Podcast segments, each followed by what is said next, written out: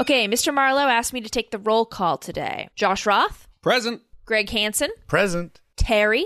I'm Todd. I'm Todd. Okay, geez, sorry.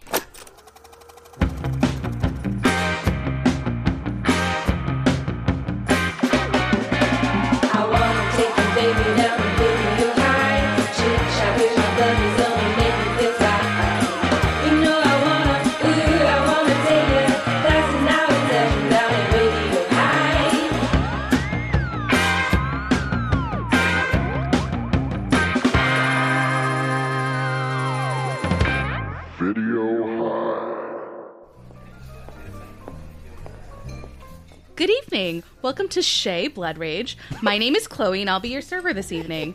We are so honored that you're joining us for Thanksgiving. The chef has prepared something truly delicious in honor of the holiday. Tonight's special is murder, Florida style, hand carved with a machete that has absolutely no origin. It is served on a bed of horny people cadavers and accompanied by bland, white mashed potato friends and a red sauce that the chef has pointed out as not cranberry sauce. if you're not a poultry person, we are also serving up ham by way of death scenes prepared with a delicious schlockiness.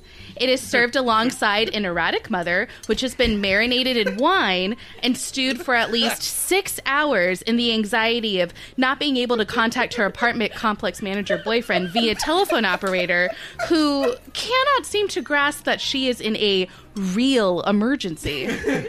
Although it's a side dish, I personally think it could be a main all on its own. All specials are served with the house soup, which tonight is blood, and hot bread. For tonight's amuse bouche, the chef has prepared receding hairline two ways. Mm. and dessert is our annual pumpkin pie, delivered by a single mother and hand smushed by our chef's very own twin brother, who has been living in a psychiatric hospital for 10 years after being framed for murder he did not commit. I'll give you all a few minutes and I'll come back to take your lives. Orders. take your orders. Ladies and babies, I present to you Blood Rage. Dinner is served. Looks like you're gonna get a chance to meet the rest of the family. My psychotic brother just escaped. I just don't want to spoil things. Anybody else need more turkey? No, I'm pretty good, thanks. I don't like to talk about my brother. It gives me nightmares. This Thanksgiving. You know, somebody ought to tell him to get inside. Nobody should be out with my brother around. He looked exactly like Terry, except he had this really wild, crazed look in his eyes. There's somebody after me and he's chasing me and he's trying to hurt me. You're a real sweetheart. Know that? A real sweetheart. It's not cranberry sauce, Artie. I hope there's leftovers. I'm glad we came here. I like her. Chloe, I like her. well, while we're all around the Thanksgiving table, I suppose we should do the roll call. Greg Hansen. This isn't cranberry sauce. This this really isn't cranberry sauce. That's because here at Maniac Mom's Cranberry Sauce, we believe that there's more to cranberry sauce than what's on the can. We start with fresh, bog picked cranberries and only add the best high fructose corn syrup blood to our cranberry cocktail. It's not Thanksgiving without Maniac Moms. Josh Roth. I need a new one. Casey Regan. Next. All right. Yeah, I think I got it. Now, could we go over what is cranberry sauce and who isn't, Todd? Josh Roth. Still not ready? Still gotta come up Okay, with okay. It's so great to have Chloe back since she really mm. killed it last year, guys. But Chloe hadn't actually killed it last year. It had been her twin sister, Kylie. The trauma of seeing her twin absolutely crush it on the podcast caused her to go comatose, and Kylie blamed it on Chloe for some reason. Kylie must never know that I know her secret. Josh Roth? You want to record yours at the end? Uh, no, I think my stumbling because Greg stole mine is perfectly enough. Hey, fine. Josh, you want to do the podcast with us, buddy? hey, I'm Josh. gonna be over here at the kids' table. Bye. God, this is the most realistic Thanksgiving ever. Okay, let's do a talent show. All right, uh, who wants to go first? Oh shit, he's lip syncing to fucking Carly Rae Jepsen. I was gonna do that. Happy Thanksgiving. Happy Thanksgiving, Chloe. Thank you so much for coming back. It's so nice to have the family back together. Back together. Oh, I'm I'm not Chloe. I'm Kylie. So my murderous twins coming. Guess you're gonna meet the whole family after all. Pass the green beans. but good news, everybody. Swing shutter doors open. Hot bread. you know what that not cranberry sauce goes really well with? A tall glass of white milk. Fucking. Oh. Whoa. If that wasn't obvious enough to his mom that he was a serial killer, I don't know what other signs you need. I, I was so sure in that moment that he was the serial killer. I had forgotten two scenes earlier we had watched him kill someone. milk guy. It's milk guy. Right. I know that already. and like the viscosity told me it was whole. 1987 whole milk too, like like unpasteurized. unpasteurized. Counterpoint 1983. Uh, This what? movie I was saw that shot on in the trivia. 1983 and was shelved until it was released in 87. If you really look at the milk, you can see. You you can tell because it's that part of the 80s where it really looks like what we imagine the 70s to be. Correct me if I'm wrong. Blood Freak also took place in Florida, right? Oh yeah. So this is our second murderous Thanksgiving film set Florida. in Florida. Only Florida can produce this. It gives you a oh, sense Oh, of how bad Thanksgivings were in Florida.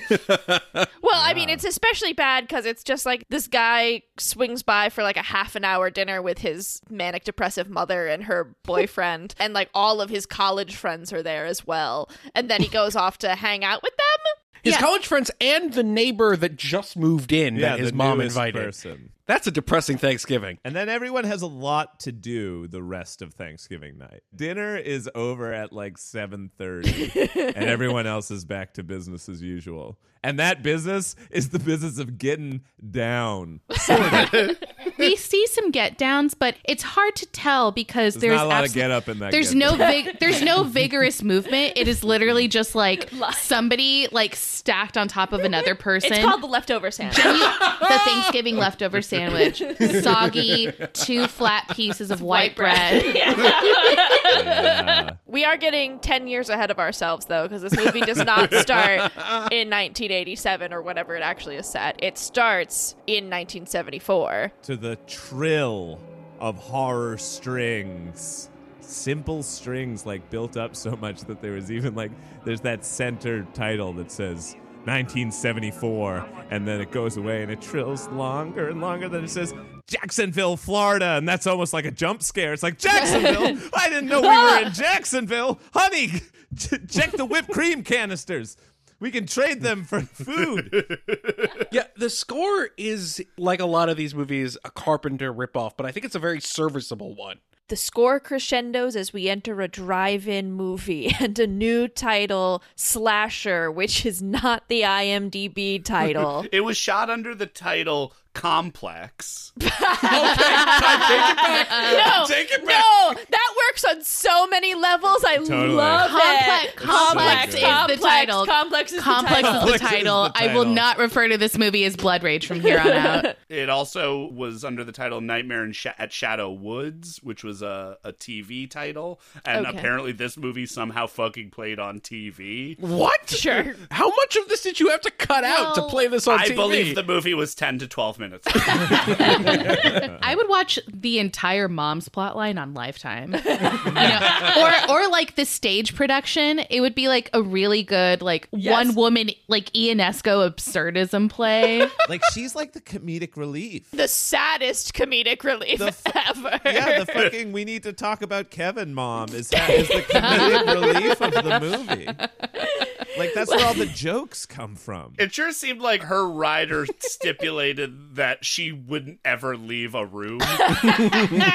Yeah. She's like, I sit and I say my lines. That's what you get. No, no, Greg, there were no lines. My theory is she was not handed a script. They told her general plot points to improv, and everyone just kind of had to react around her to what whatever she was rambling about. Absolutely. And I, I have some notes about this actress, Louise Lasser. At first, I was like, I know I've seen her face before. And it's interesting because I guess at the time that this was shot, like, this was kind of a good get. She was in a spoof of, um, it was like a soap opera satire in the 70s called Mary Hartman, Mary Hartman. But she was also in, like, Mary Tyler Moore show and Taxi for a little bit, but she was well enough that she was a SNL guest star. Between her character and I think her persona based off of this character, she was notoriously erratic. Like that was her shtick, and she is historically the first person to be banned from SNL. Oh, yeah. how, how Florida of her. how deeply Florida. Either this is like art imitating life, or she just was like constantly this character that that was like second nature to kind of be erratic. And they're like, "Hey, can you have a Thanksgiving?" dinner that went wrong and i i don't need anything else i've got it um, Which do- son do I love? Got it. do, do I have a significant other? It hasn't been established. Whatever, we have one. My boyfriend, my boyfriend. I am interested in if this was originally made to be a bit of a parody because it does have Mm. real It- yes. a lot of tongue-in-cheek Yeah. elements and especially because Louise Lasser is a comic actor and everyone else in the movie didn't really have careers before this. It's hard to tell. The director had only made one other movie, and it was ostensibly a serious movie. Didn't direct anything after. And so, was this made by people who really knew what they were doing and really lampooning something? Especially in 1983 when it was shot, it's like still very much the beginning of the slasher cycle which when it was released in 87 there would have been a fair bit of parodies and tongue-in-cheek you know versions of this but was this an early parody but played mostly straight or did it just age in a really really strange way Yeah, that's surprisingly modern of it, isn't it? Like how many movies today like since Scream have come out that like are homages to the genre and play for laughs certain things, but overall take themselves pretty seriously and are still like a very serviceable horror film. No, and Greg, you make a really good point because I think watching it, I sort of took it at face value as like it's following very rote horror tropes for that era. But there are some really satirical moments that I think if you frame it as satire when you're watching it, you're like, oh, this movie like is very self-aware and it's very knowing.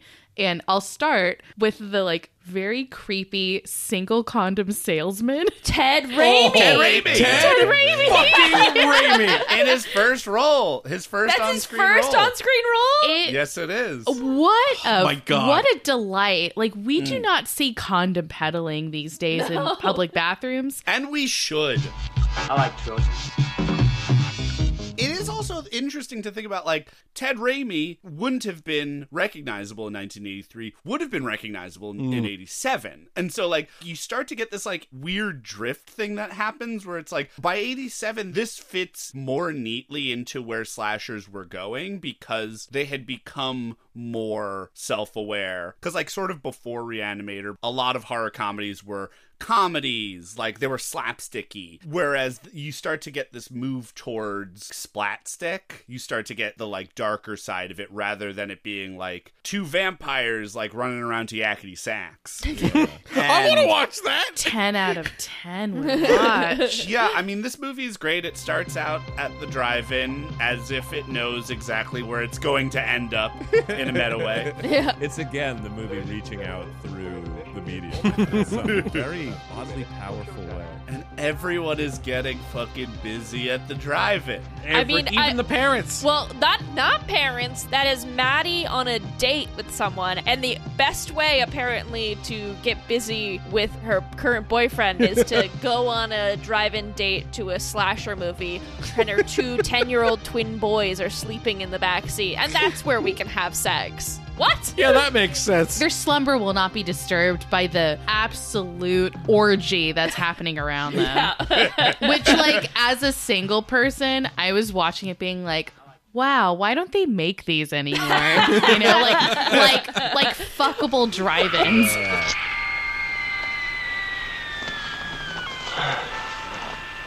What is it? Look, they've been asleep for half an hour now. Don't worry about it.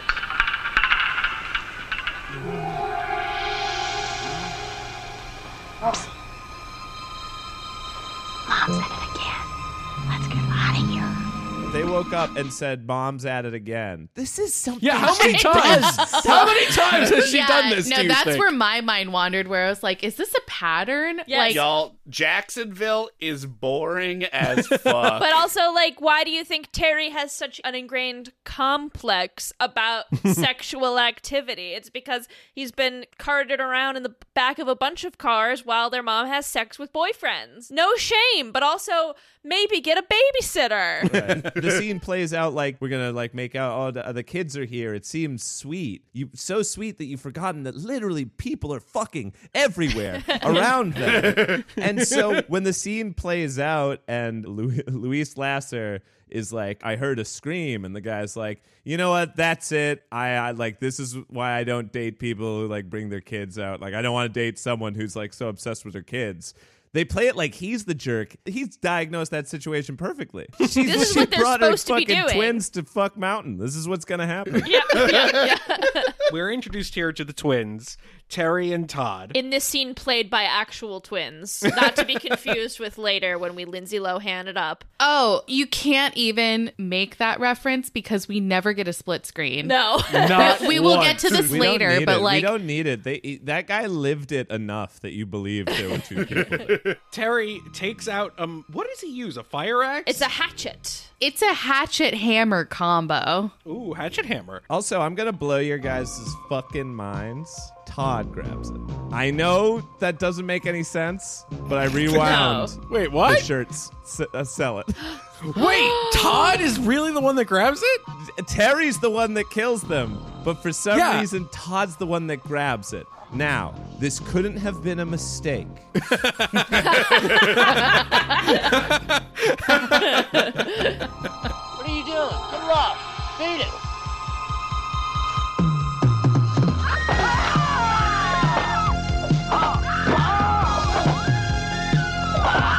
I love the shot of the blood splattering on the popcorn. Oh.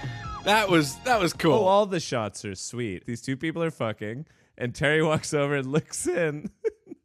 and I didn't know where this movie was going, so I was Yeah. just thought, th- like the guy was going, "Hey, you little creep, get out of here!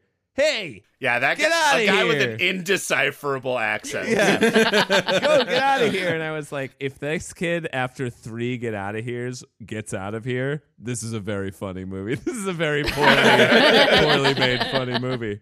But he didn't get out of here. Fucking hatcheted the guy in the cheek. In the face. And we see oh. like and you see the divots. You see it. It was good makeup. good. Yeah, they God. did like five different angles of this guy getting chopped in the head, all with ascending makeup amounts. And it was all pretty sweet. And then, yeah, you splash in a cutaway of blood drizzled over popcorn. Do you want blood on your popcorn? So he hatchets the guy's face. His naked lady friend who oh, is Oh, yeah. under him Runs. bolts. And Just in fucking buck naked down the aisles of the drive. Oh my god! Did anyone else have a like a brief? Well, what would I do in that situation? oh, sure, sure oh, did. Oh, this do whole you movie. grab? Do you grab your pants or do you just you run? just do you just bolt? Yeah. Bolt. Yeah. I Fucking bolt. book it. It's Yeah. Florida. Nobody cares. and also not come back and point out which child did it. Doesn't matter. They're twins. Would twins. she have been able to? Yeah. The shirts, people. I already explained the shirts to you. Yeah, you might say she should be able to tell from the shirts, but also the approaching crowd of everybody who literally watches Terry smear blood and shove the axe into Todd's does it in head. front of not a of them! not a single person goes, "Hmm, that was weird." Yeah. Why, why, why, Mom?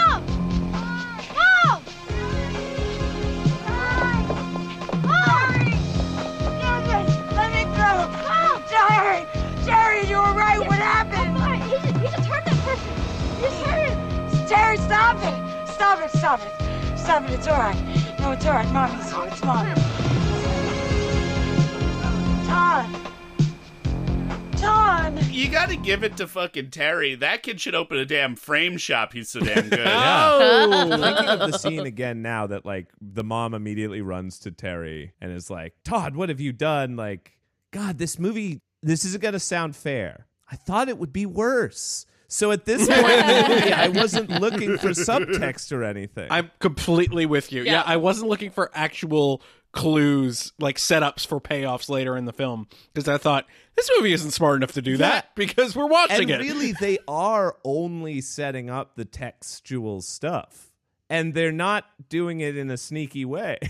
You're following a story here that is working on deeper levels than the like very obvious slasher movie scaffolding they're like working on. to that point, what comes later that I think is interesting is they take the traditional third act of a slasher movie and get it done in the first 20 minutes of mm. the movie. Like they set up all of the characters for okay, this is who Terry is going to kill. Yeah, the fiance will end with the doctor, the doctor's assistant. This will be sprinkled through the rest of the movie. Like these are the people he's going to end up killing. No, he kills all three of those people in the quickest of succession and then you're just like who is there left to kill? Everyone. Yeah, you, No, you no, had forgotten about literally every other face we'd seen in the movie. True, truly, like a Thanksgiving meal, you you cram your face at two p.m. Yeah. Yep, and yeah. then you ride through the rest of the afternoon, and then and then you like pick at the leftovers when you start getting a little peckish at like seven. Yeah, okay. Yeah. Another moment where this movie gets runs in an interesting way between when it was shot and when it was released, which is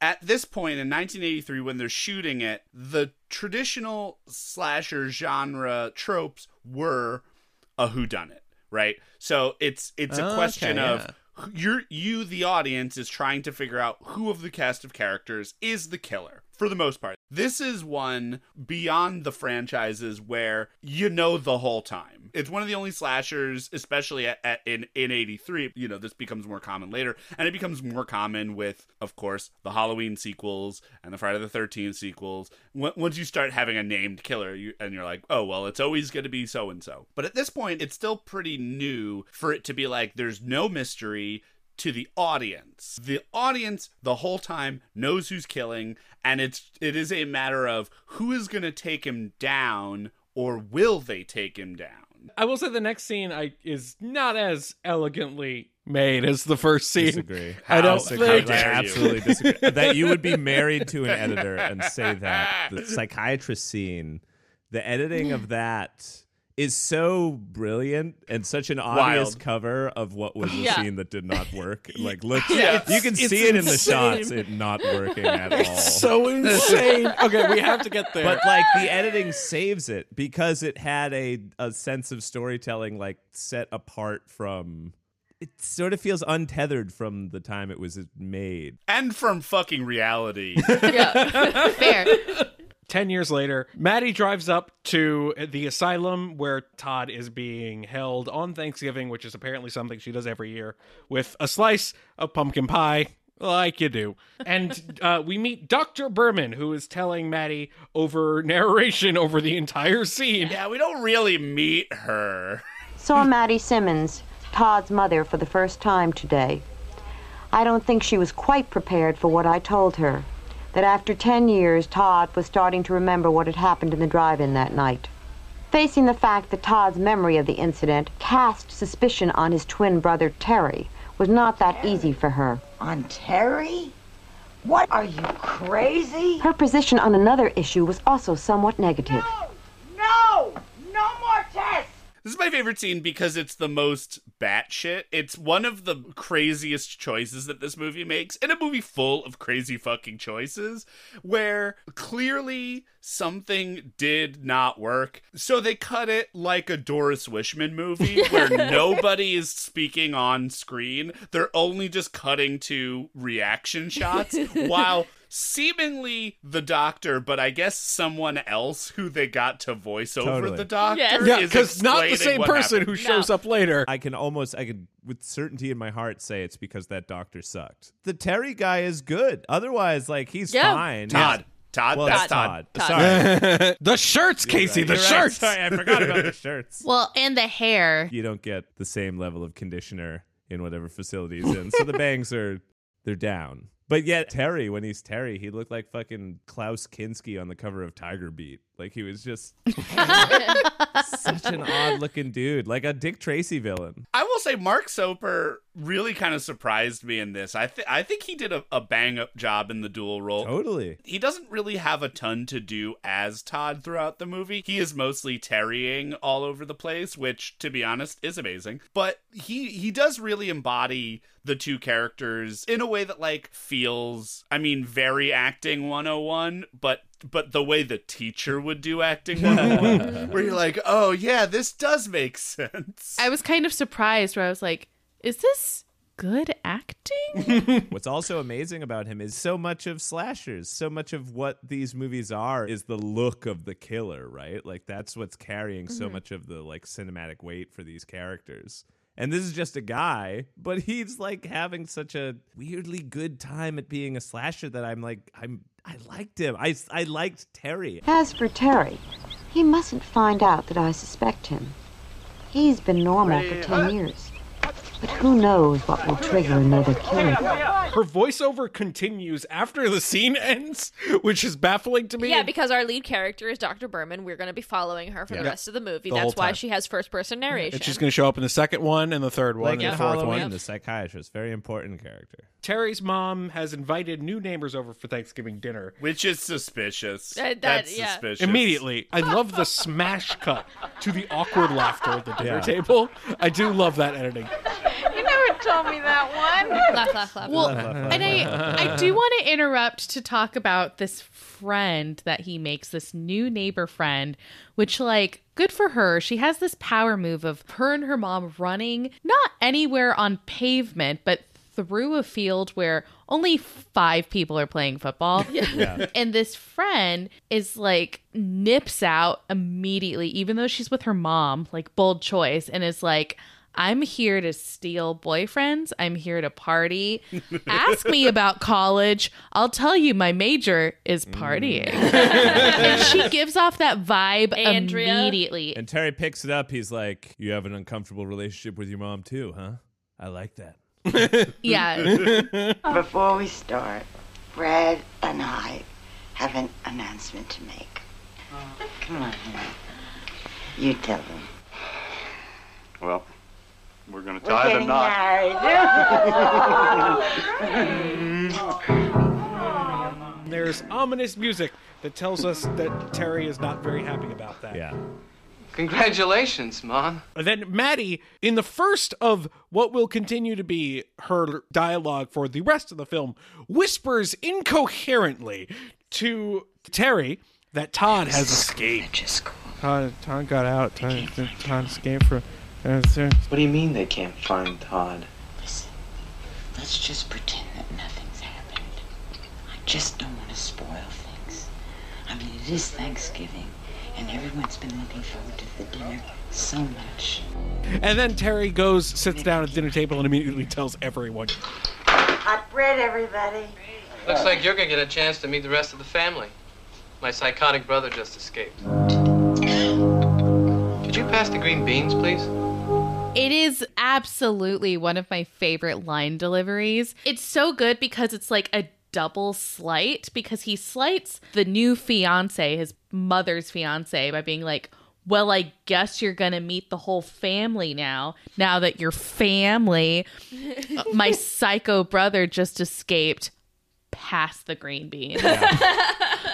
It's And- the Gold. most honest depiction Gold. of Thanksgiving I've ever seen in Yes. my life. Truly, you like- and mom are like, okay, we're not going to talk about your brother's career choices. We know that he doesn't have a job. We're just not going to talk about it. Now let's go out there and then have a great meal. Uh, so Chris, what's your new job like? Oh, you got unemployed again? You fuck. Like- Pass the It green is- beans. It is absolutely a bratty child move, and I was down to clown. Terry is not right ever. But if your mom had invited to Thanksgiving only her new boyfriend, who you hate, your girlfriend, and the new girl you're trying to bang, and that's all of Thanksgiving dinner, fuck you, mom. I'm not. You know what? I'm yeah. Dinner's already ruined. It's an awkward situation for me. The most amazing thing about this scene is we get the big Terry like what sting when it's revealed that mom's going to get married. That's the trigger that Dr. Berman was right, talking we don't know about. what, will trigger triggers him, right? And then when mom Yep. pulls Terry into the kitchen and is like, "Hey, your brother Todd just broke out of the institution," that feels like it would be like another moment to be like, "Uh oh, people are going to find out I'm the murderer." No, no, because that's Terry being like, "Oh, thank God, I was gonna kill all these people anyway. Now at least I have." I can be more leisurely about I it can be now. more I know he's like about he's relieved. He doesn't have to do as much work. And that is why this movie is so great.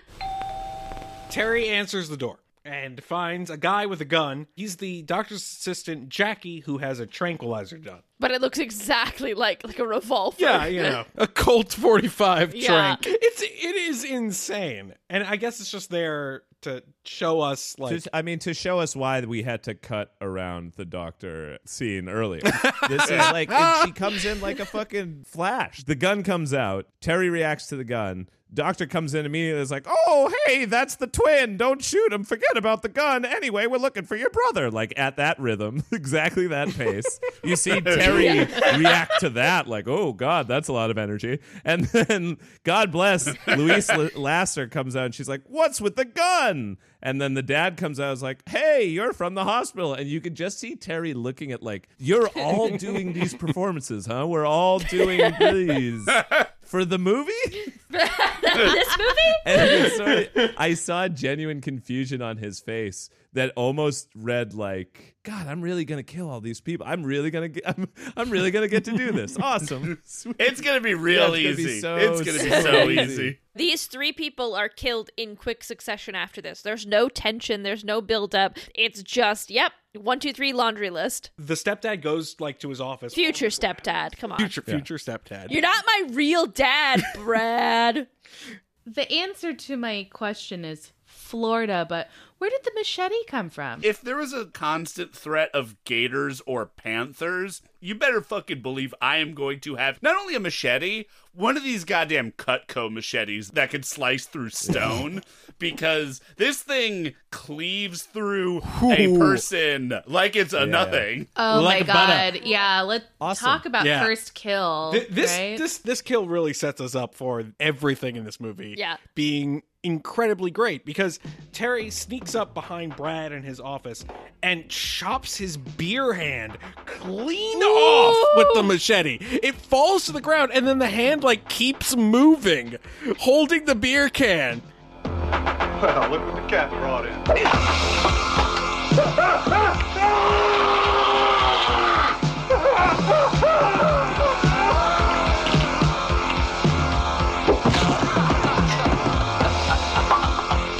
Could you imagine getting machete to death? Awful, right?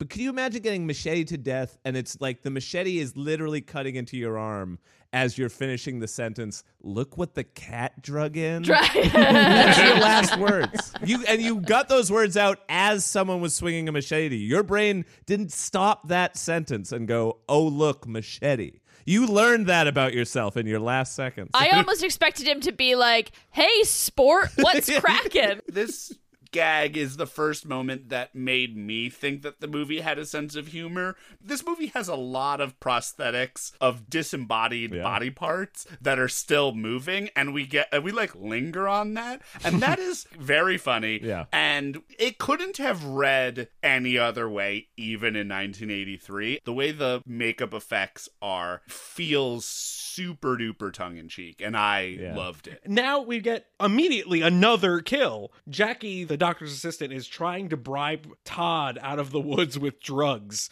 Uh, before he just gives up and goes for a smoke. He sees Terry and he's like, Oh, you know, Todd's innocent, you know? Uh, and then Terry machetes straight through him.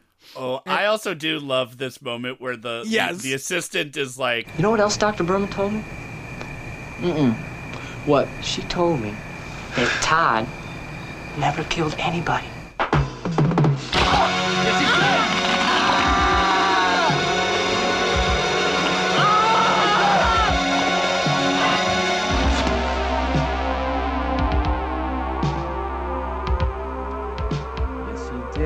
That's such a brilliant move of him. But it got me because I, I like I know his hair is completely different. I know that they literally lay it out for you that this is Terry, not Todd. But for the briefest of moments, I'm like, what a twist! It is Todd, and now he is killing everyone. And then the next scene proves otherwise. I'm like, never mind. It was just a really good kill But they get line. you. They get you for a second. yeah, they got me. I believed it. and, and so that's two kills in the span of like I don't know three minutes right now. And, and honestly, it's what I would consider our first on screen orgasm. Because the scream and the face that he makes is orgasmic. Maybe it's just me. I, don't, I don't know if you all felt that way. I 'cause- will have to go back and watch is it. I'm not sure. it. because it's like a wide eyed look, like, oh, and then, oh, ah! I am loving how much Chloe is like after it in this episode. Well, She's and- like, and- I want to go to the fuck drive-in. I want to these guys like- yeah, like I clearly. want to be stabbed with a machete in the most sexual way. Oh, okay, but yeah, I want to mean- go to Florida. America's dick. Wow. Guys, what did I Not say wrong. about horniness? I will see myself out. We are on fire right now. But I mean, this does kind of follow the slasher trope, right? Of like the knife or like the killing implement is supposed to be phallic and it's penetrating. And that sort of ties into like the punishment of people who have sex. And that's why like the final girl's always a virgin. It's all sex based. So it would make sense that this is actually the f- only stab we see. Like it is a full stab to the torso. All the other kills are more or less slicing. So if he's being penetrated, then yeah, I maybe love how he deep would. into this. He would have a giant O before Yeah, dying. you're right. Yeah. I think you're right. I also read it as again someone realizing they died having said the dumbest thing they could possibly say. Imagine saying right before I, I heard the guy we think is killing people ain't killing people. And then getting killed. Yeah. By him, yeah. Wow, I Oh, was so oh, I was wrong. wrong. I was so Yeah. right and wrong. You know, they say lightning never strikes the same Right. place twice. Oh. Josh, give us this third kill. We cut away from the mom eating leftovers to Dr. Berman, who is looking around for Todd and gets attacked by like a POV monster cam. And then we cut away to Maddie making a call. And then we smash cut back to Dr. Berman laying on the ground, cut in half, flailing wildly. It's jarring and giddy and wonderful. It's insane. Oh, and we get the, the first of Terry's catchphrase. He tastes the blood on his shirt and he says, It's not cranberry sauce. I thought you said like the first of his catchphrases, and I'm like, that's his Oh, only no. catchphrase. I don't Yeah. know what you're Cat- talking about. plural. First instance. Yeah, he gets a Yes, lot of yes. he gets a lot of mileage out of that one. This is to me like a pretty significant hair movie because there's wild no, there's wildly different hairstyles Yep. between both and of the have twins. To track them to know. Who's yeah, and that's and that yeah, it's, always it's, it's a visual signal for the audience. But there's one moment where he comes back, changes shirt, and has like a quaffing mm. scene. He's kind of like re-fluffing his hair, and it's sort of slicked back, and it had kind of a Patrick Bateman feel of entering like this preening where it's a little bit narcissistic. Mm. It's better because he also I, I you're forgetting my favorite part of that scene. While he's changing his shirt and shower and everything, it's where he gets his idea for his kill quip later. And he's practicing like quips and stuff. He sees it on his shirt, thinks of it, goes, "Huh, that's not cranberry sauce." You know, that's funny. He's like showering, thinking about it. Later, Artie like finds the weapon stash, which is the most convenient thing to ever happen to a serial killer. It's like, Yes. it's like, oh, what are all these stabby weapons doing here? Terry like laughs as Artie's picking up a machete, and like you see him think like, That isn't cranberry sauce, Artie. That is not cranberry sauce. and then he kills Artie. and then later he's like laughing to himself with the machete, like like remembering. Oh right, I said that right before I killed It's Artie. amazing how many times that comes back. He's really Yeah. proud of it, you know. And And you know what? He should be. And everyone he tells it to dies, so that means he gets a new audience every time. He doesn't know the movie's happening. Come on, I'm going to use the same killer line every time too. Fresh material. If you got gold, why do anything Exactly. else? To be honest, that's the most believable version. It's unbelievable that in other movies these people would have multiple Yeah. catchphrases. Yeah. You would never. You would never. It's a waste of energy to write multiple when you're only going to have the audience once. he's not a ch ch ch pa pa pa in the background. Like No. we not only know it's him, we're sort of with him more than we're with anyone else. Way more than Todd. wait, like, Todd, Todd is a, like a non-entity because we're in Terry's head. If there's any character you're closest to in this movie, it's Terry. He rules. I I loved him. Todd walks up to the apartment complex. Shadow Woods Apartments, Ooh. which Spooky. they should have known that Yeah. they were setting up. there that was would be going to like, be a mass murder spree. yeah. Mach- welcome to Machete Heights. Yeah. like it's almost a bottle episode of a movie because it only takes place in this very odd complex. This is essentially a sequel to the Florida Project. a sequel. The mom comes back and decides to marry Willem Dafoe because he's a steady guy, Yes. and then someone kills him with a machete. Yeah. Spoiler. A ve- you could make this a very realistic Florida Project sequel. It's just the complex and the drive-in movie theater, And the psychiatry. the, the one psychiatric scene, hospital yeah. or, or asylum, I guess. Which could have been filmed on the complex, as far as I'm as concerned. As far as we know, but like it almost feels like the whole movie's a dream Mm. Right. and that it's imagined. Maybe we're in the fever dream snow globe of the mom. It feels like one of those movies where like this rule was not set up, but it's like we just need to make it to sunrise and like we can mm. survive, even Yeah. though that's not the rules of this killer. But that's kind of like what the stakes feel like because they're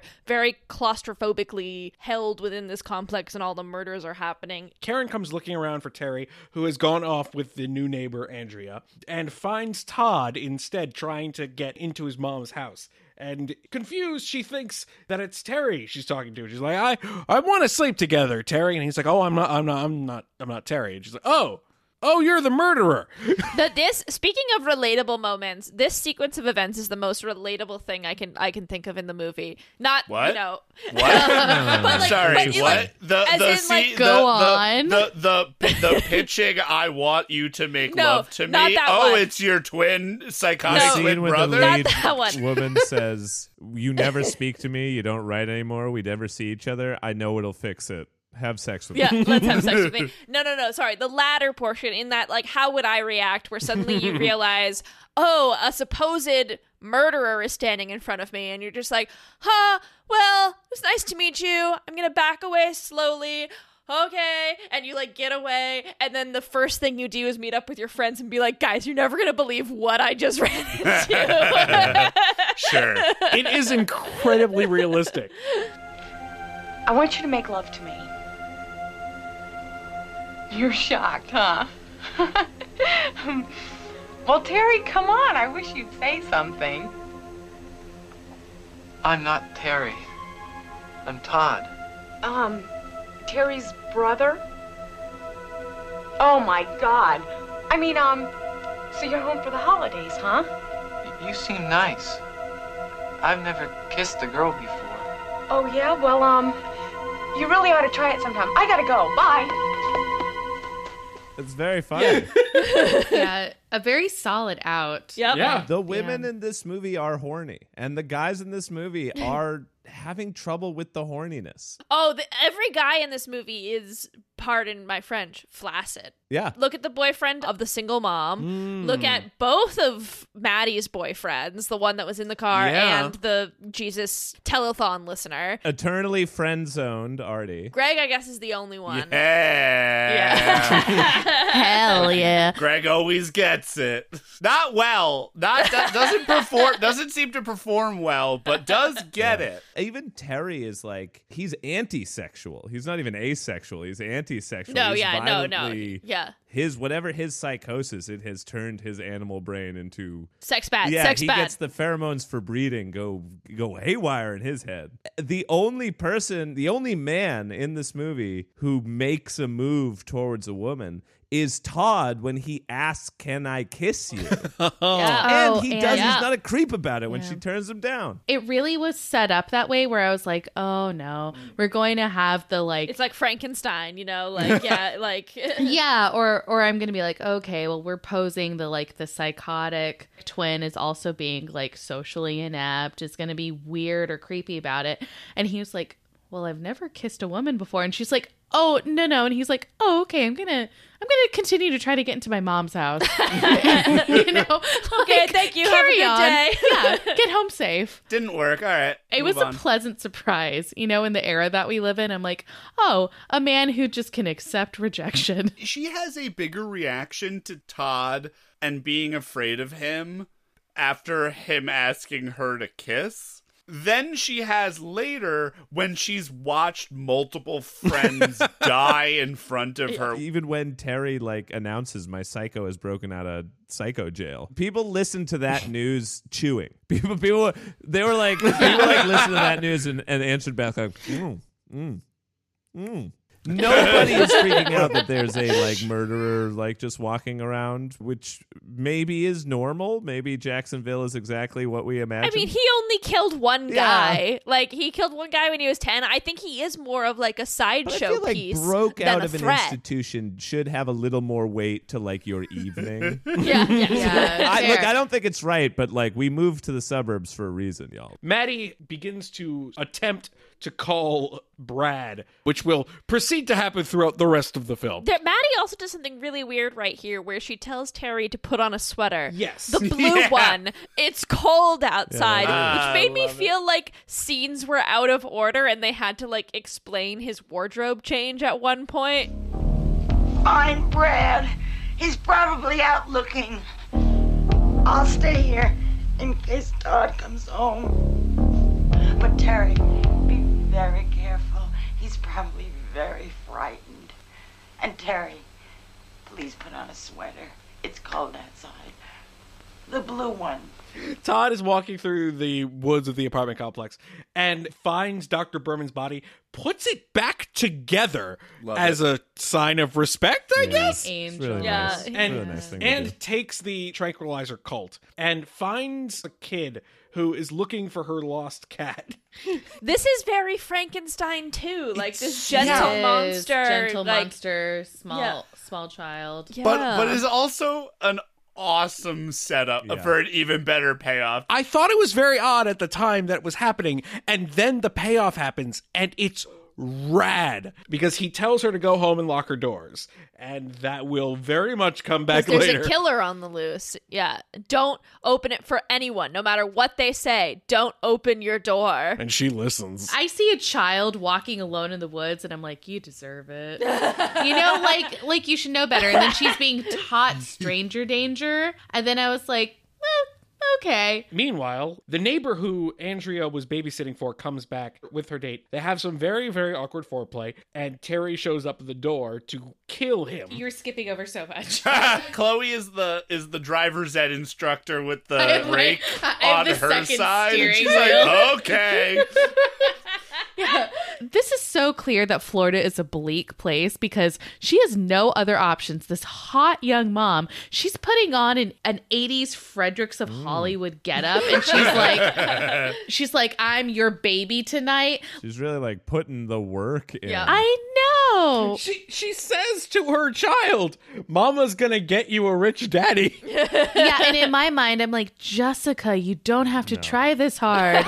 like she's pulling out all of the stops and it's so unnecessary. And then she's like fawning over him and giving him the like should we do it eyes and he's still on about creme like- de menthe and i'm like what the fuck You do not need to put a nightie on for a guy who picks up a bottle of bitters and becomes Jerry Lewis. does not know how to handle the after date invite up which No. like everybody knows that subtext for like if i'm invited up we're gonna have sex and he's literally combing through her different like liqueurs like oh banana i've never had this Creme one de menthe. he was like the health slide of the vivisection of a penis. Like that's how flaccid he is. Wow. Coconut liqueur. I never had a coconut liqueur. What do you do? You take it straight or on the rocks? Well, anywhere you like it. Not for children. Silly thing to put on a liquor bottle. not for children. Of course it's not for children. Why don't I just slip into something more comfortable? she comes out in her lingerie to an empty room. Uh, and then there's a knock on the front door. She looks through the peephole, opens the door, and sees her date's head hanging there Yeah. So good. in midair from like the stairs above, hung by like extension cord. Which leads me to the question: What did she see out of that peephole? uh, his face, you know, it was Yes, fine. she didn't Yeah, see it's the body face. at all. Josh, when you're trying to fuck for money, you're not looking that hard in the peephole. You've got other things on your mind. She's trying she's trying to get her child a college fund.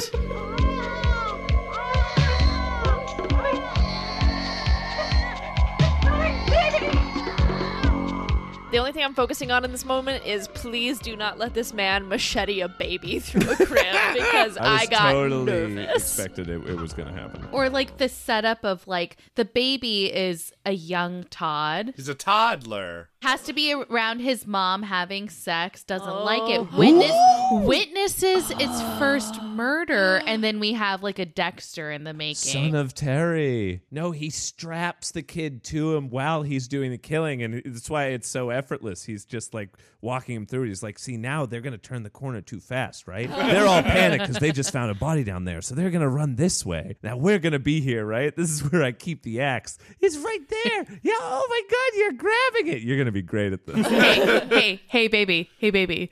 It's not cranberry sauce. oh wait, for you. Wait, this is cranberry sauce. This is cranberry sauce for you, baby. Todd is really having trouble making it into Terry's bedroom. like, because six scenes have gone by and he's still there being like, How do Yeah. doors work? How do doors work? He's been in one room for seemingly 10 years. Yep. And his mom passes out on the floor. He puts her in bed and she whispers and mumbles a bunch of stuff I didn't get. Oh, but she I think she is mumbling that like, I'm gonna protect you from Todd, Terry. I'm gonna protect you. Oh. Like things I think she's saying things like that. But it is really hard to make out because it's Ooh, the ramblings of a lu- lunatic. And drunk. She's dr- she's drank a lot of wine. And drunk. Karen and Artie are uh, busy playing video games while Andrea and Greg are making out in the other room. They hear a scream and they go to investigate. And Andrea scares them in Evil Dead type Deadite makeup. And Greg jumps out with a knife, and it's a great little moment. I love that in so many of the movies we watch, both the filmmakers are huge fans of like bloody prosthetics and their characters are huge fans Yeah. of bloody prosthetics as well. Right, because they have these appliances ready to go. I love the assumption that you think they were making out. I feel like, give it the makeup, That they took, like, leave half an hour. Yeah, and, Oh. and the Half whole hour time, minimum. minimum. Yeah, the, she was absolutely like, "Do you want to go to my bedroom for something fun?" Closes the door, pulls out all of the, the like Her Ben plaster of- Nye like fucking. yeah, Ben Nye kit, these latex appliances, and she's like, "I've got an idea," and he's like, "I thought we were." Doesn't matter. this is better. Maddie keeps on calling the operator, but they insist that Brad's phone is perfectly fine and she should just, you know, check on him. One long take of just a woman yelling at a phone operator and rambling about my boyfriend, my boyfriend, my boyfriend. I have written she goes full Karen on them Yeah, because it's they- very No, this is a for your consideration performance. absolutely. Absolutely. You don't seem to understand. This is a real emergency. This is a real emergency. I mean, he is definitely there. He is waiting for my call right now. He is sitting there and waiting for my call. This is very important. Operator, I am begging you. This is a real, real emergency. What's the matter with you? I want to know what the opposite end of that conversation is as the operator. I don't think there is anybody else on the phone. it, it is a dead line as far as we're concerned. that scene is really funny and feels really overwrought until you remember that she housed an entire jug of Carlo Rossi by herself. Yeah, that's true. because Absolutely. because she doesn't play the scene drunk, but she has to be because 15 minutes before in movie time, she was fucking on the floor and Right. couldn't Yeah. get up and was literally put the fuck to sleep. My favorite is when she finally connects with someone and is like, "Thank goodness, thank goodness." What? Oh, Rob Marathon number. It's so good. It, it's so good. She's good. the comic relief character. The mother of the murderer who's having a psychological breakdown is the joke factory of the movie. Andrea and Greg are making out naked on a diving board in the indoor pool. Yeah, Greg. They have a rousing game of tennis. It- yeah, a game Yes. of midnight a cou- tennis. couple of doubles, love, Greg. smash, Other uh, tennis other words. tennis Keep sex going. puns. Uh, but the best part is that like they start to have sex on the tennis court, and she's like, "I have a better idea," and her better idea is on a diving board. I'm gonna tell you that is a better yeah, idea. is a much better it's not a good idea, but it's a better idea. this is the third iteration of their date that we've been on.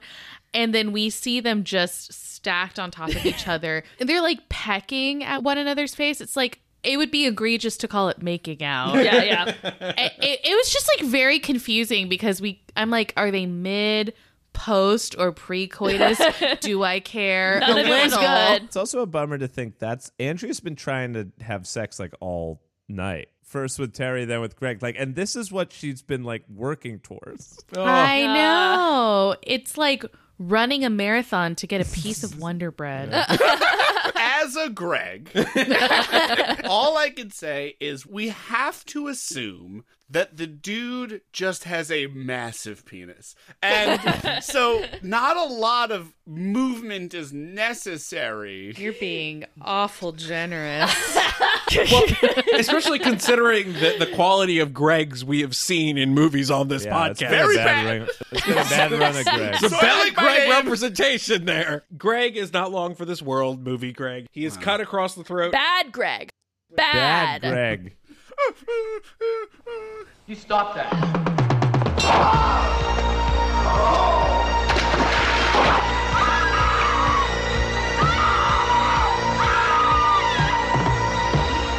Bad, Greg.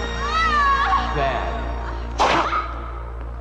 God damn, Terry gets those numbers up quick. That was a twofer. Oh, it just he keeps ranking up those kills. He interrupts Karen and Artie walking around the walking paths that we've heard so much about. Terry sends Artie off to go find Andrea and Greg, who he knows are dead because he killed them, while he and Karen go back to his place. And Artie gets in his car to go find them, and Todd is sitting in the back seat.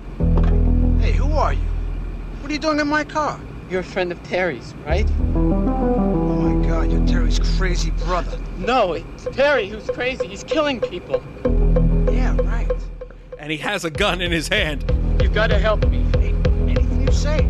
They call me Mr. Helpful. He has like a very deep New York accent when he Oh, says yeah. it. I too. oh my god, yeah. yes. Thank you for pointing that out because I had written down earlier Artie is way too New York for this movie. That is not true. The New York to Florida pipeline is strong. It's this is true. When Terry and Karen, when he's like, you know what, that sex thing all the kids have been talking about, I second thought, I like it. Let's do it. Let's do some sex right away. I think that's neato by me. And, and they are like making out on the couch while like Terry is like pulling pillows out from behind her. It's such a like genuine real make out on a couch thing it's like what like making more hmm. room on the couch like he's planning a killing you don't know what he's doing it's just everything he does is so predatory it is really Yeah. cool. Well, because it looked like he was also like aiming to like smother her with pillows. Yeah, no, it was a good tension builder. Yeah. But they don't get there because Artie and Todd are waiting outside with a gun. and Todd,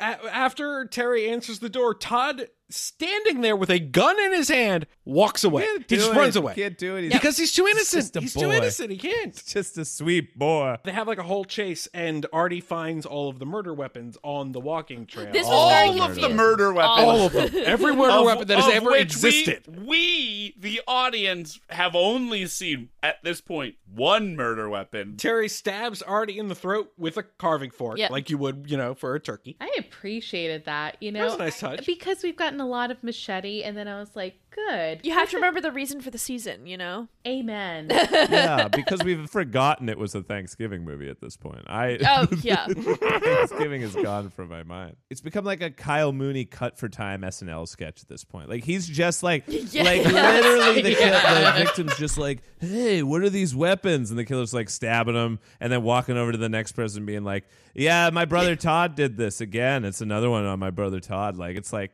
this could be endless. I like I'm not sure Karen's going to get out of this Yep. situation at this point. Does he then just stab himself? Like does he stab the camera? Stabs through the lens or something?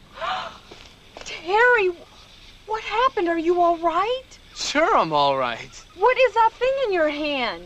It's Todd's. He's gone totally out of his mind. He's killing people all over the complex. Karen? I love you. Didn't you hear me? I said I love you. And we got like a synth freak out. Whoever was scoring this scene was like uh, like my six year old cousin being like, I know how to play the piano. Bam, perfect. Because it was an attempt at a single shot take that just didn't work. Ted, Ted, that was one point where Terry turns Yeah. and goes like, "Karen, I love you," and swings at her. It's like mm, that was Very shining, very shining.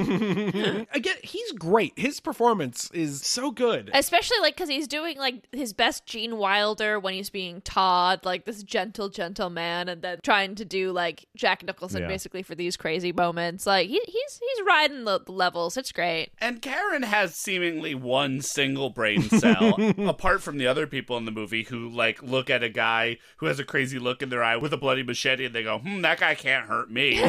he like winds up for like 14 minutes, and she's like, "Oh, oh, I should." I should run now. Karen knocks on a door, desperate to get away from Terry, and it's the little girl from earlier who won't let her in because Todd said not to. It is a wonderful uh, payoff. it's really good. someone could have died. Someone could have died from that payoff. It could have been better. Hello?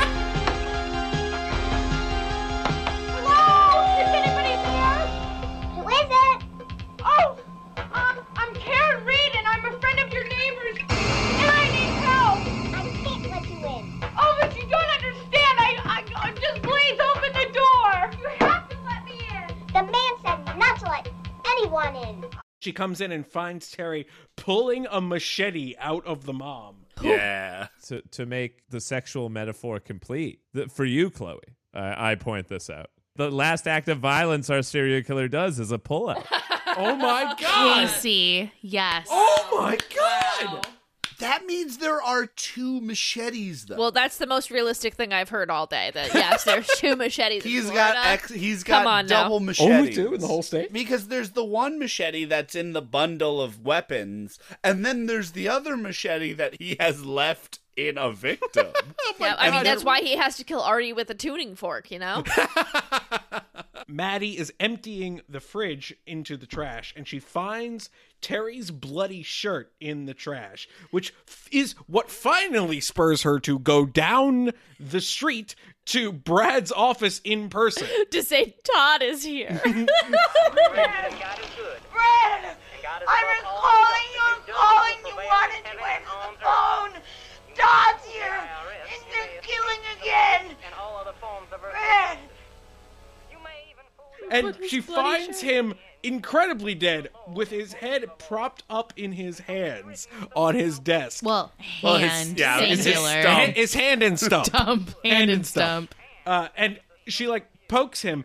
His head falls to the ground and splits open on the desk. like a It's- ripe melon. Gorgeous. It's it's more great makeup effects. It's just so good. Can't spell good without goo. Karen takes the baby uh, into the pool to hide. She finds Greg and Andrea's naked bodies in the sauna. Uh, and Terry, Uh, I'm I- sorry, and she puts the baby in Yeah. a cupboard. Safe as yeah, yeah, that baby is Ditches the baby. safekeeping.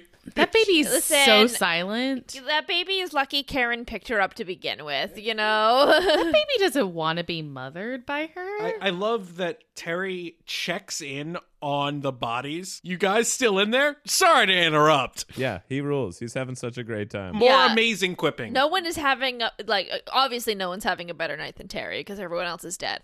But, like,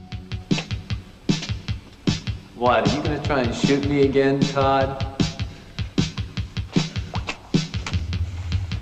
I'll kill you. I swear I'll kill you.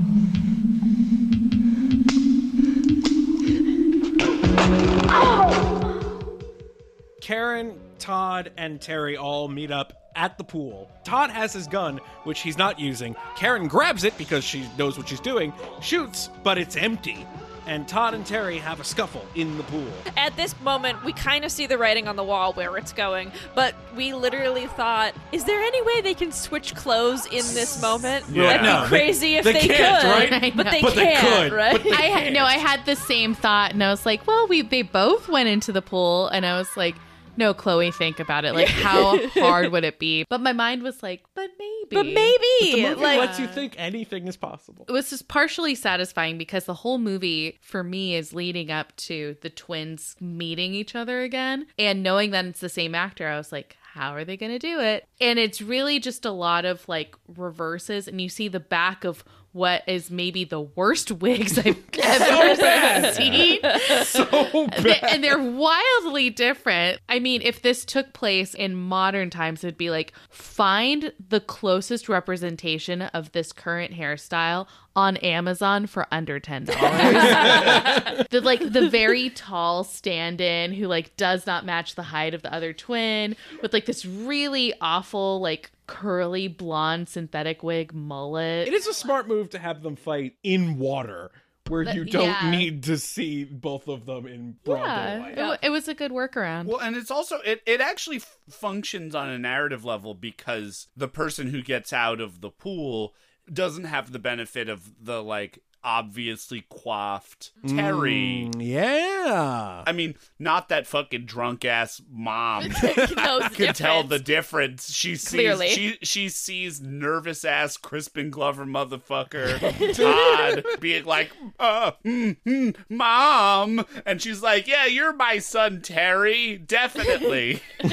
Terry and Todd, they're almost in this movie. They're words that just mean good and evil, right? Yep. Terry it's Goofus and is Gallant, yeah. evil. Like enjoys killing, loves killing, evil. Todd can't bring himself to hurt nothing. Even gets pummeled in the pool by his brother in his big moment. The fucking wuss, like fucking got noogied into submission. For me, I just I loved when the mom finds the bloody shirt. To me, that's that's the reveal. Oh, it's been Terry all along. That's the only explanation that you could pull.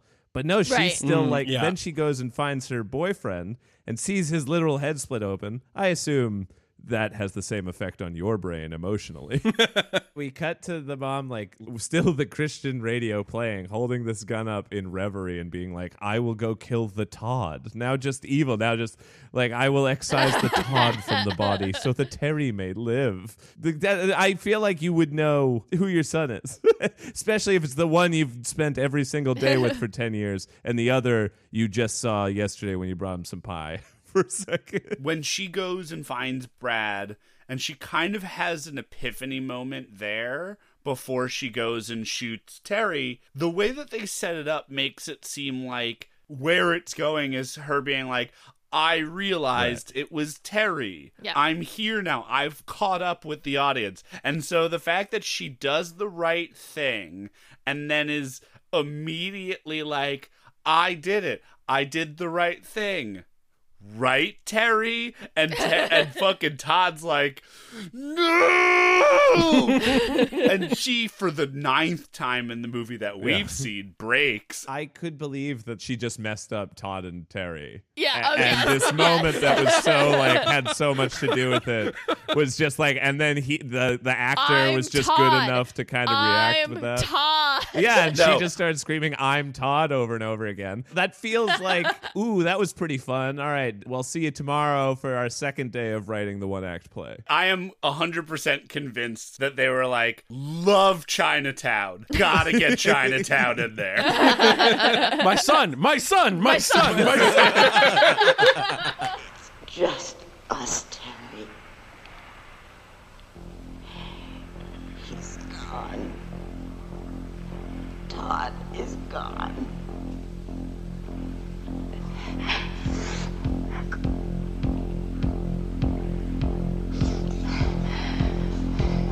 Todd. I'm Todd.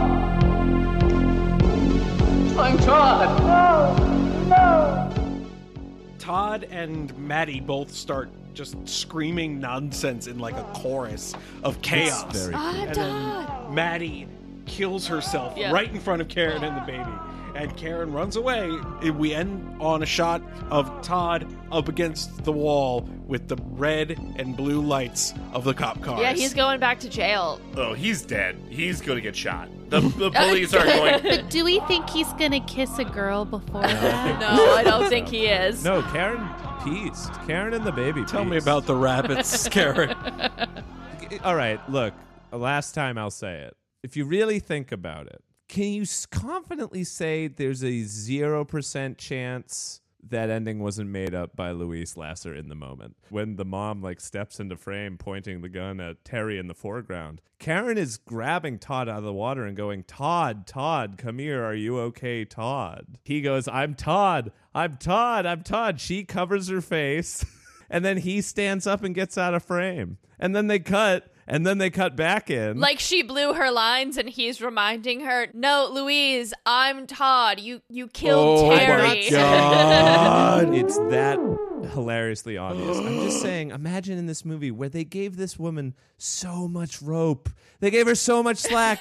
they just gave her, let her out line and said, swim around, Louise. Do whatever the hell you want. They're playing around. They just had this big moment where the mom realizes she needs to kill Terry. She kills Terry. Then she like gets down, b- delivers this big monologue, which is obviously being made up on the spot to the son that's left, like saying like, "I love you. I I gave you so much hurt. I hurt you so much. I'm never gonna do that again, Terry."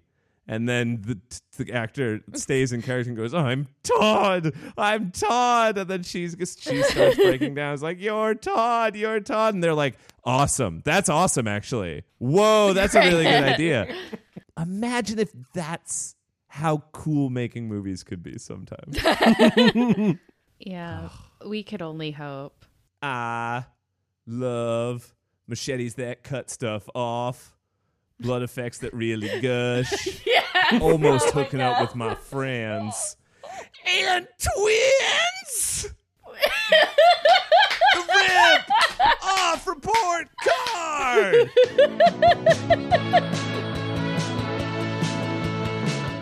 The Blood Rage ripoff report card is brought to you by the Shadow Woods Coiffery. Turn your mane from a Todd to a Terry with our blowout specials. We're slashing our prices, just cutting them right in half with a machete and leaving them on the ground in the woods. Coiffery. According to scholars, the human fascination with twins is as old as societal living. Mythology and ancient civilizations tell stories from the twin gods Artemis and Apollo to Hehe Erxian, the laughing twins who were powerful symbols of harmony and joy in Taoist beliefs and still play a major role in many Chinese weddings and celebrations. Of course, they crop up in literary works of Shakespeare, Robert Louis Stevenson, and John Webster, to name a few. And it's in literature that a specific trope starts to emerge the twin dichotomy. Historically, and in many societies, twins were revered or linked to divinity. But around the turn of the 20th century, a very different interest about twins emerges. According to Karen Dillon, the author of The Spectacle of Twins in American Literature and Popular Culture, two events precipitated a booming interest in twins. The first was that P.T. Barnum started to feature twins in his sideshow acts as circus Ah. freaks, and the second was an interest in studying twins by noted statistician and father of eugenics, Francis Galton. Uh, Suddenly, twins were at the forefront of both science question mark and entertainment. twins became part of the zeitgeist. And as we know, anything that enters the zeitgeist ultimately ends up in a horror movie. of course, adaptations of Dr. Jekyll and Mr. Hyde proposes a sort of twin or duality, but the potential of literal twins and most often identical twins in horror movies is replete with easy to understand metaphors. They feed into Freud and Jung's concept of the ego and the id, usually with one twin embodying one and one the other. The good twin and the bad twin. They are the ultimate physical embodiment of yin and yang. They feed into Freud's idea of the uncanny or the unheimlich, simply by existing. He said that repetition of the same thing is intrinsically linked to the uncanny and thus makes humans uneasy. Twins have been part of horror and exploitation cinema since the beginning, featuring in early films like The Student of Prague, Freaks, and Chained for Life, the latter two featuring a famous sideshow act of conjoined twins, the Hilton sisters. As horror films became headier, twins became more commonplace, seemingly peaking in the 70s and 80s before becoming a plot punchline or go to soap opera reveal. Films like Hammer Studios' Twins of Evil, David Cronenberg's Dead Ringers, and of course The Shining feature a breadth of twins. Some pure evil, some fighting with duality and connection, and some simply there to creep out young boys riding their big wheels around empty hotels. the psychic like bond and synchronicity that twins are supposedly granted has terrific horror potentials, so sometimes these bonds could lead twins to madness, like in Brian De Palma's Sisters or Belial and Duane in Basket Case. Over the years, the twin sanity has died down some, and the potential for horror has turned towards the potential for comedy. What with the ease of mistaken identity and putting bodybuilders next to comedians and such. well done. And now we all live with our twins. The one who lives only in the digital realm of social media, and the one who evilly poses on a beach, having no fun at all. So maybe the uncanny has simply gotten closer. Oh. Cue oh. creepy strings.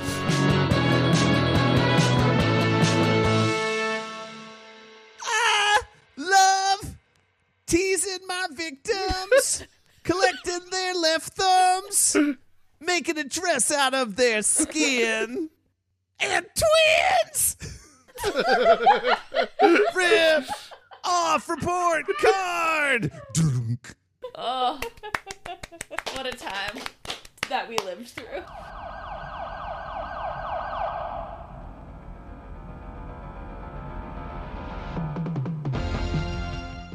Well, class, that was Blood Rage. With whatever limbs you may have left, skim through your notebooks and tell me what from Blood Rage may end up on the final test. They said the podcast was over, but could the podcast ever truly be over? Are any of us not on a podcast ever? As peas and carrots. They ate my grandparents. and your parents? All right, I lied about the parents. So I worked in a movie theater. My first summer working there, I had a best friend, and we hung out on every shift together. We chatted all the time. One time I was working a double, so she left after the matinee and came back in wearing a different set of clothing. And I was like, wow, you changed fast. And she was like, no, that was my sister just left. And I'm like, what? What? You messing with me? I had been working with twins for a whole month and thought they were the same person and counted them amongst one of my closest friends. Twins cannot be trusted. Did they not correct you? Like I, if you I called don't call one the people wrong by their name? names. Did they have name tags? Oh tags? my god. Uh, we didn't have name tags. Oh, they didn't have them then? No, at the beginning we did not have name tags. That would have made things a lot easier. Hello, operator. No, I'd like to end this podcast. Operator, operator, I'm done. Hello, I'm it's Chloe. an emergency. It's I'm a real Chloe. emergency. I'm Chloe. I'm Chloe. Well, now this is all wrapped up. I have to go over to my neighbor's house for dinner tonight. Uh oh.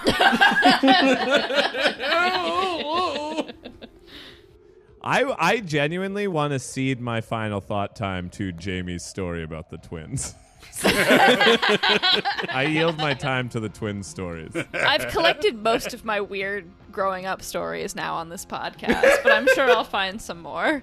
And we got to thank our exchange student, our guest, Chloe McGulchy. Thanks. Thank you. It's our favorite Thanksgiving tradition is having you here now. Well, so uh, we can't see you again until next year then. Fair. Do you have anything you want to plug? Same old, same old. I do watercolors. You can find me on Instagram at, at lil, L-I-L dot something, S-O-M-E-T-H-I-N, no G. But otherwise, I don't know. I'm I'm just living life and trying to trying to catch joy where I can these days. Aren't we all? Aren't we all?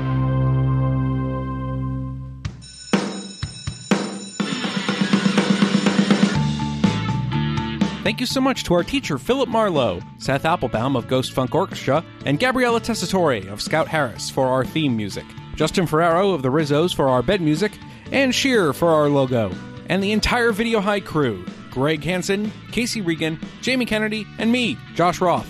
Tune in next time to find out what cat darts are. Alana Regan, Casey's sister, drops by to revel in the eerie prescience of 1988's The Carrier. A town finds itself the epicenter of a deadly outbreak.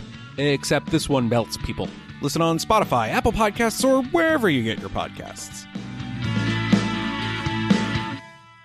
What is a Thanksgiving dinner without trying to make loud enough conversation to hide your farts? Yeah. It's true. That's true. Because because it's all fodder for like falling asleep and having gas. That's, all what that Thanksgiving's is. all about, Yeah. Charlie Brown. Up, up, up. In your ear. Podcast Network.